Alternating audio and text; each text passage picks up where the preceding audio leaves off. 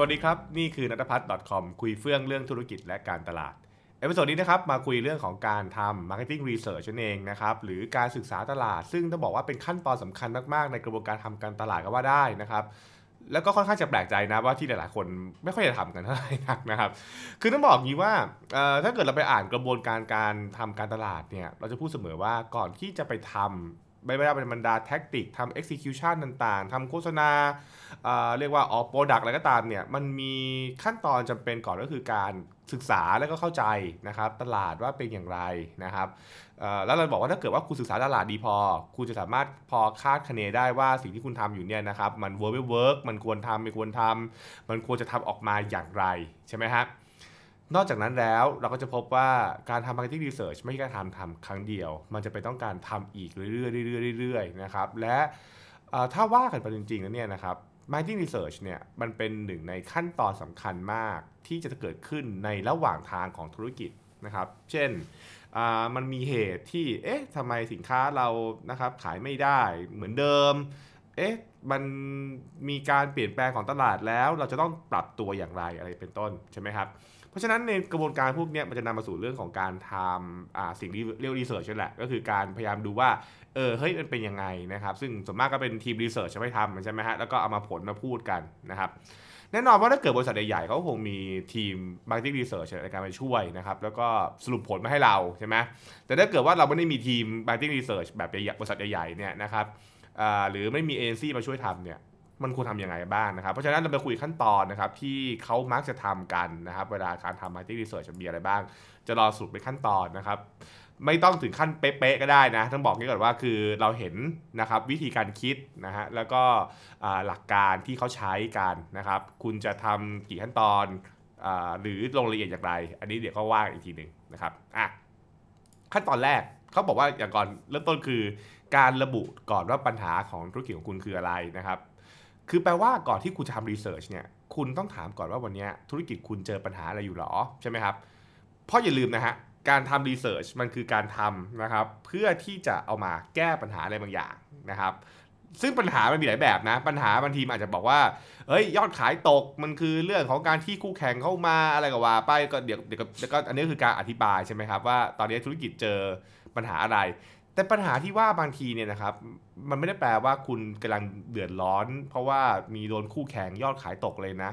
บางทีปัญหามันเกิดขึ้นจากความต้องการที่ยังไม่ถูกบรรลุนะครับ อย่างเช่น อยากมียอดขายมากขึ้นใช่ไหมหรืออยากโตมากขึ้น แต่ยังไม่รู้จะโตยังไง หรือโตได้ไม่ได้อย่างใจอะไรเงี้ยใช่ไหมครับเพราะฉะนั้นเนี่ยเริ่มต้นก่อนคือการเข้าใจก่อนว่าเออเฮ้ยเรากำลังทำ marketing research เนี่ยเพราะเรากำลังเจออะไรอยู่หรอใช่ไหมครับ อันนี้ก็เป็นจุดเริ่มต้นที่สำคัญนั่นเอง เพราะไม่งั้นก็ทำไปเรื่อยใช่ไหมฮะ มันก็คงอย่าลืมนะ การทำ marketing research มักจะต้องใช้งบประมาณนะครับ บางคนบอกว่า อุ้ยทำฟรีอะไรเงี้ย แต่คุณก็ใช้แรงอะใช่ไหมนะ เพราะฉะนั้นคือทำแล้วก็ต้องคิดก่อนว่าทำแล้วทำไปเพื่ออะไรใช่ไหมครับไม่ใช่อยู่ว่าทำแบบสนุกๆไม่ใช่ทำเพราะว่าคุณมีโจทย์อะไรบางอย่างอยู่นะครับ แล้วพอคุณมีปัญหาที่ชัดเจนปุ๊บ คุณก็จะเริ่มตีกรอบลงมาว่า ถ้าอย่างนั้นรีเสิร์ชของเรา จะโฟกัสเป้าหมายอะไร หรือสิ่งที่ว่า research objective มันเอง เช่น ศึกษาพฤติกรรมของผู้บริโภค ศึกษาความสนใจของกลุ่มเป้าหมายนะครับต่อตัวสินค้า ศึกษานะครับบางคนจะเรียกว่าความพึงพอใจต่อตัวสินค้าต่างๆ ซึ่งจริงๆเนี่ยมันจะย้อนกลับไปว่าที่คุณศึกษาเรื่องนี้เพราะคุณมีปัญหาอะไรบางอย่าง เช่น โจทย์ของคุณคืออยากให้ลูกค้านะครับรักธุรกิจมากขึ้นทำให้ลูกค้าเนี่ยกลับมาใช้บริการมากขึ้นถูกป่ะ ซึ่งเราอาจจะตั้งสมมติฐานว่า การที่ลูกค้าจะกลับมาใช้บริการมากขึ้น มันก็ต้องเข้าใจก่อนว่าลูกค้าวันนี้พึงพอใจอะไรและไม่พึงพอใจอะไรนะครับเราเราอาจจะมีสมมติฐานว่า ลูกค้าจะกลับมาหาเรา เพราะว่าลูกค้าพึงพอใจใช่ไหมแล้วก็ถามว่าแล้วแล้วลูกค้าพึงพอใจอะไร และไม่พึงพอใจอะไร ซึ่งนั่นมาสู่ว่าเป้าหมายของการทำ marketing research ครั้งนี้คือการพยายามศึกษานะครับ ปัจจัยหรือนะครับเเหตุที่มีผลนะครับกับเรื่องความพึงพอใจของตัวลูกค้าที่มีต่อธุรกิจบริการของเราก็ว่าไปนะครับ นั่นคือเป้าหมายของตัวรีเสิร์ชทำให้มันชัดนั่เองนะครับว่าเราเวลาศึกษาเรื่องศึกษาเรื่องอะไรเพื่ออะไรใช่ไหมครับ และอย่าลืมนะครับ อธิบายต่อด้วยว่าก็นี่คือข้อสามคุณกำลังจะเอาผลรีเสิร์ชเนี่ยไปทำอะไรนะครับ อันนี้ก็คือจะได้มันจะได้เห็นภาพมันต่อเนื่องไง เพราะว่าไอคนทำงานก็จะรู้ต่อว่าเออเออแล้วเรารู้นี้มันรู้ทำไมเนี่ยใช่ไหมครับรู้ไปแล้วจะเกิดอะไรขึ้นต่อ มันจะมีขั้นตอนอะไรตามมา เช่น คุณรู้เรื่องนี้ไปเพื่อจะเอาไปทำ product development อ่าไปพัฒนา product หรือคุณจะเอาไปพัฒนาอ่า service อ่าว่าไปใช่ไหมครับบางคนบอกว่ารู้ไว้เพื่อที่จะเอาไปพัฒนาเรื่องของนะฮะการสื่อสารให้ตรงวัตถุประสงค์มากขึ้น การสื่อสารให้มีประสิทธิภาพมากขึ้น เพราะฉะนั้นเนี่ย เวลาทำ research เนี่ยจะได้เห็นภาพว่าเราต้องการเก็บข้อมูลอะไร หรือเราข้อมูลที่ได้เนี่ยควรจะเป็นแบบไหน เพื่อเอาไปทำงานต่อได้ ซึ่งอันนี้เป็นสิ่งที่ผมมักจะเจอปัญหาเช่นกันคือว่าหลายๆคนเนี่ยก็คือทำ research มาเสร็จปุ๊บผมถามก่อนแล้วเอาทำอะไรต่อครับ รู้แล้วเนี่ยรู้แล้วยังไงต่อ รู้แล้วไปทำอะไรต่อใช่ไหมฮะถ้าเกิดเราสามารถกำหนดได้ชัดเจนว่าเรากำลังจะเอารีเสิร์ชนี้ไปทำอะไรต่อได้เนี่ยมันก็ทำให้ผลที่เกิดขึ้นมาเนี่ยจะค่อนข้างที่จะ ไปในทางที่สามารถเกิดประโยชน์ได้จริงๆนะครับ อันนี้คือข้อ 3 ระบุว่าผลน่าจะทำอะไรนะฮะ ข้อที่ 4 ก็จะเริ่มมาสู่ว่า เออ ถ้าเกิดว่าคุณอยากรู้เรื่องนี้เพื่อเอาสู่นี้ปุ๊บ งั้นเรามา ออกแบบดีกว่าว่านะครับเราจะใช้กระบวนการอะไรในการนะครับศึกษาหรือสำรวจนั่นเอง ถ้าเกิดว่าเป็นใครเรียนวิจัยมาก็คือเรื่องพวกการออกแบบ research methodology ใช่ไหมนั่นคือกระบวนการว่าเราจะศึกษาแบบไหนศึกษาอย่างไรใช่ไหมครับศึกษาด้วยวิธีการอะไรเราจะใช้วิธีการแบบว่าเป็น questionnaire สำรวจหรือ interview อ่าว่าไปนะครับหรือเราจะใช้วิธีการ observe ก็คือการไปสังเกตการอะไรก็ว่าไปแล้วคุณก็บอกโอเค ซึ่งมันจะซับซ้อนกันว่าเพราะคุณอยากรู้อะไรใช่ไหมคุณอยากรู้อะไรเพื่ออะไร เพราะฉะนั้นคราวนี้คือแล้วจะรู้ได้อย่างไรใช่ไหมมันก็เป็นวิธีการหลากหลายแบบ ซึ่งเดี๋ยวผมก็คงจะมาแชร์ให้ฟังในวันหลังแล้วกันว่า จริง ๆ แล้วกระบวนการศึกษา marketing research นะครับมันมีหลายวิธีมากนะครับมันมีถ้าเกิดที่คุ้นๆก็เช่น การสอบถามใช่ไหมการทำแบบสอบถามที่ละคนก็คือโดนพวก questionnaire ใช่ไหมครับบางคนก็คืออาจจะมีเรื่องของการทำ focus group อะใช่ไหมบางคนอาจจะเป็นเรื่องของการ แอบเฝ้าสังเกตก็คืออใช้กล้องติดใช้กล้องมาติด แล้วก็ดูว่าเออลูกค้าทำอย่างไร นั่งดูย้อนหลังอะเป็นต้นนะครับเช่นเดียวกันนะครับ เวลาคุณบอกว่ากระบวนการสำรวจเนี่ยนะคุณมีแผนแล้วว่าสำรวจยังไงปุ๊บเนี่ยข้อที่ 5เขาจะตามต่อว่า แล้วคุณมีการกำหนดไหมว่า คุณจะใช้กลุ่มตัวอย่างไหนนะครับในกระบวนการของการคิดเรื่องนี้แหละเเราจะใช้นะครับกลุ่มตัวอย่างเป็นใครบ้าง นะเพราะไม่งั้นเราไม่สำรวจไปเรื่อยไงหรือว่าเพราะงั้นคือเราต้องบอกว่าเออคือเราตีกรอบว่าไอ้สำรวจที่ว่านี่คือสำรวจอะไรกับใครใช่ไหมครับซึ่งมันอาจจะมีหลายกลุ่มได้นะ เช่น กลุ่มสำรวจกับลูกค้า กลุ่มคนที่เคยเป็นลูกค้า กลุ่มคนที่ใช้คู่แข่งอะคุณก็จะเห็นว่าเราจะเข้าใจอะไรหลาย ๆ อย่างนะครับ คือถ้าเกิดว่าเราสำรวจในกลุ่มต่างกันเนี่ย มันก็จะนำมาสู่คำตอบที่เห็นมิติที่มากขึ้นมากขึ้น แต่ ถ้าเกิดไม่ระบุเลยเนี่ย มันก็สำรวจกันไปเรื่อย มันก็มันก็จะสำรวจกันไปเรื่อย แล้วมันก็อาจจะได้คำตอบที่มันไม่ค่อยจะเที่ยงตรงเท่าไหร่นักด้วยใช่ไหมครับ คุณจะเห็นว่าอย่างเช่นอันที่เคยเราเราเคยแซวๆกันนะ อย่างเช่นพวกโพต่างๆใช่ไหมครับ แล้วบอกว่าไปถามใครมาอะไรเงี้ยใช่ไหมฮะ ซึ่งซึ่งแน่นอนถ้าเกิดว่าคุณถามกลุ่มคนผิดใช่ไหมคำตอบที่คุณได้มันก็ผิดเพี้ยนตามนั่นเองนะครับ ซึ่งซึ่งผมว่าอันนี้มันเป็นสิ่งที่ มักจะเจอบ่อยๆเวลาที่เราเห็นเพื่อนเรียนปริญญาโทใช่ไหมครับแล้วบอกว่าโอเค ให้ทำแบบสอบถามให้หน่อยใช่ไหมครับ ผมก็บอกว่ามันให้ใครทำก็ได้จริง ๆ หรอ จริง ๆ มันต้องต้องมีการกำหนดกันนิดนึงนะว่าเราเอาใครมาทำใช่ไหมฮะเออเราจะเลือกคนกลุ่มไหน อะไรอย่างไรไม่ใช่แบบว่าเอาใครก็ได้มากรอก แล้วก็เดี๋ยวแบบไปไปกรองอะไรอย่างเงี้ยนะผมว่าจริง ๆ มันก็ต้องเป็นการคิดนะครับ เรื่องของการเลือกอวางแผนกลุ่มตัวอย่างให้เรียบร้อยนะครับ และที่สำคัญคือการเลือกชุดข้อมูลสำหรับ research นั่นเองนะครับคือข้อหกนั่นเองคือ คือเวลาเรา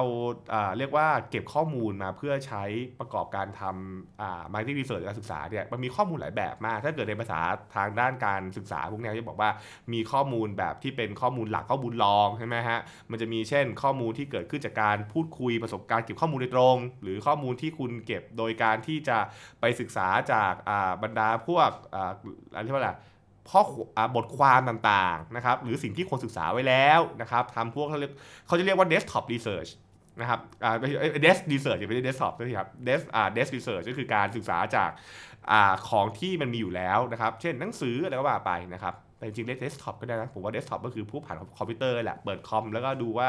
เออเซิร์ชบทความต่างๆมา แล้วก็มาประกอบกันใช่ไหมครับ อืมก็คือเรื่องชุดข้อมูล คุณจะใช้ข้อมูลแบบ หลายแบบก็ได้ หรือใช้แบบเดียวก็ได้ อันนี้ก็แล้วแต่นะครับ แต่เมื่อคุณมีข้อมูลแล้วนะครับ คุณจะค่อยมาสู่ขั้นตอนสำคัญก็คือขั้นตอนที่ 7 ก็คือการวิเคราะห์ข้อมูลนั่นเองก็คือเอามานะครับ เอาเลยครับโอเค เรามีข้อมูลและมาตีความข้อมูลซินะครับเอามาวิเคราะห์มันจะทำ Data Visualize จะทำ Data Analysis อะไรก็ว่ากันไปนะครับเราวิเคราะห์ข้อมูลเสร็จนะครับ แล้วคุณค่อยไปสู่ข้อจบก็คือว่า จากการศึกษาหมดนี้แล้ว คุณได้ผลว่าอะไรนะฮะอะซึ่งก็ นี่แหละครับแปดขั้นตอนนะฮะอันแบบขั้นตอนแบบง่ายๆนะครับถ้าเกิดว่าทัวร์เร็วๆนะครับอะข้อหนึ่งเลยก็คือเรื่องของการที่คุณระบุปัญหาธุรกิจถูกไหมฮะข้อ 2 ระบุเป้าหมายของ research ข้อ 3 ระบุด้วยว่าคุณจะเอา research เนี่ยไปทำอะไรต่อใช่ไหมฮะสี่นะครับเรื่องของการที่เราจะต้องมาว่าเออเฮ้ยเราจะออกแบบการศึกษาอย่างไรนะครับวิธีการศึกษาเป็นอย่างไร ข้อ 5 ระบุว่ากลุ่มเป้าหมายที่เราสำรวจนะครับเป็นใครใช่ไหมครับเราศึกษากับใครนะครับ6 ชุดข้อมูลเป็นยังไง Data Collection นะครับ ข้อ 7 มาวิเคราะห์ Data Analysis แล้วก็ 8 ก็คือ Research Result ก็คือผลนั่นเอง นี่คือ 8 ขั้นตอนแบบง่ายๆนะครับบางคนบอกก็ไม่ได้ง่ายนะ ก็บอกว่าก็ก็ก็นิดนึงไงแต่ว่าถ้าเกิดว่าคุณเข้าใจหลักการนะฮะหลักการของมันก็คือเรื่องของการที่ไม่ใช่กระโดดลงไปทำ research นะแต่ว่ามันมีการเข้าใจที่มาที่ไปก่อนถ้าเกิดเราเห็นเราเห็นเราเห็นโมเดลเนี่ยมันจะเห็นว่ามันจะมีช่วงของมันคือช่วงแรกก็คือช่วงของว่า การเข้าใจว่าทำไมถึงต้องทำ research นะครับก็คือ why ใช่ไหมครับแล้วคุณค่อยมาบอกว่าโอเคแล้ว research เนี่ยคุณจะอ่า research นี้ research อย่างไรก็คือการออกแบบออกแบบตัว research แล้วคุณค่อยไปสู่กระบวนการของการเก็บข้อมูลแล้วก็เอามาประมวลผล นั่นเองนะครับ อันนี้ก็จะเป็นเป็นเป็น step ของมันนะครับ จะทำครบ 8 ขั้นตอนไหมก็ก็ถ้าครบก็ดีนะ แต่ถ้าเกิดคุณไม่ครบนะครับ ก็อย่างน้อยคุณก็เข้าใจนะครับกระบวนการคิดแล้วก็ทำโดยที่มีหลักการหน่อยละกัน อันนี้เขาก็ขอย้ำนะครับ เพราะว่าไม่งั้นมันกลายเป็นการสิ้นเปลืองมากทีเดียวนั่นเอง นะฮะนั่นก็คือสิ่งที่เอามาแชร์กันเร็วๆนะครับว่า Marketing Research เป็นยังไงนะครับแล้วก็จะมีไส้ในอยู่ข้างในอีกเยอะมากถ้าเกิดว่าคุณไปอ่านหนังสือพวก Marketing Research เขาจะเจาะว่าเฮ้ยเนี่ยการรีเสิร์ชการออกแบบการศึกษา Research Methodology เนี่ยมันมีหลายวิธีมาก ใช้วิธีแบบนั้นได้บ้างนะครับหรือแม้กระทั่ง Data Collection นะครับมีหลายแบบด้วยกันเดี๋ยวถ้ามีโอกาสก็คงหยิบมาเล่านะครับเพราะว่าจริงๆมันก็เล่าได้เรื่อยๆแหละคนเขาเรียนกันเป็นเทอมนะครับคุณก็คง อย่าไปคาดหวังว่าหนึ่งคลิปเนี่ยมันจะจบทุกอย่างนะครับ แต่ว่ามันคือการเข้าใจและทำให้เห็นภาพกว้างสำหรับคนที่อาจจะแบบเริ่มศึกษานะครับ หรือคนที่ศึกษาแล้วก็จะได้แบบเป็นการทบทวนก่อนละกันนั่นเองนะครับ นั่นก็คือสิ่งที่เอามาเล่าสู่กันฟังใน episode นี้นะฮะแล้วติดตามการ episode หน้านะครับ ว่าจะหยิบเรื่องไหนมาคุยกันอีกสำหรับวันนี้ สวัสดีครับ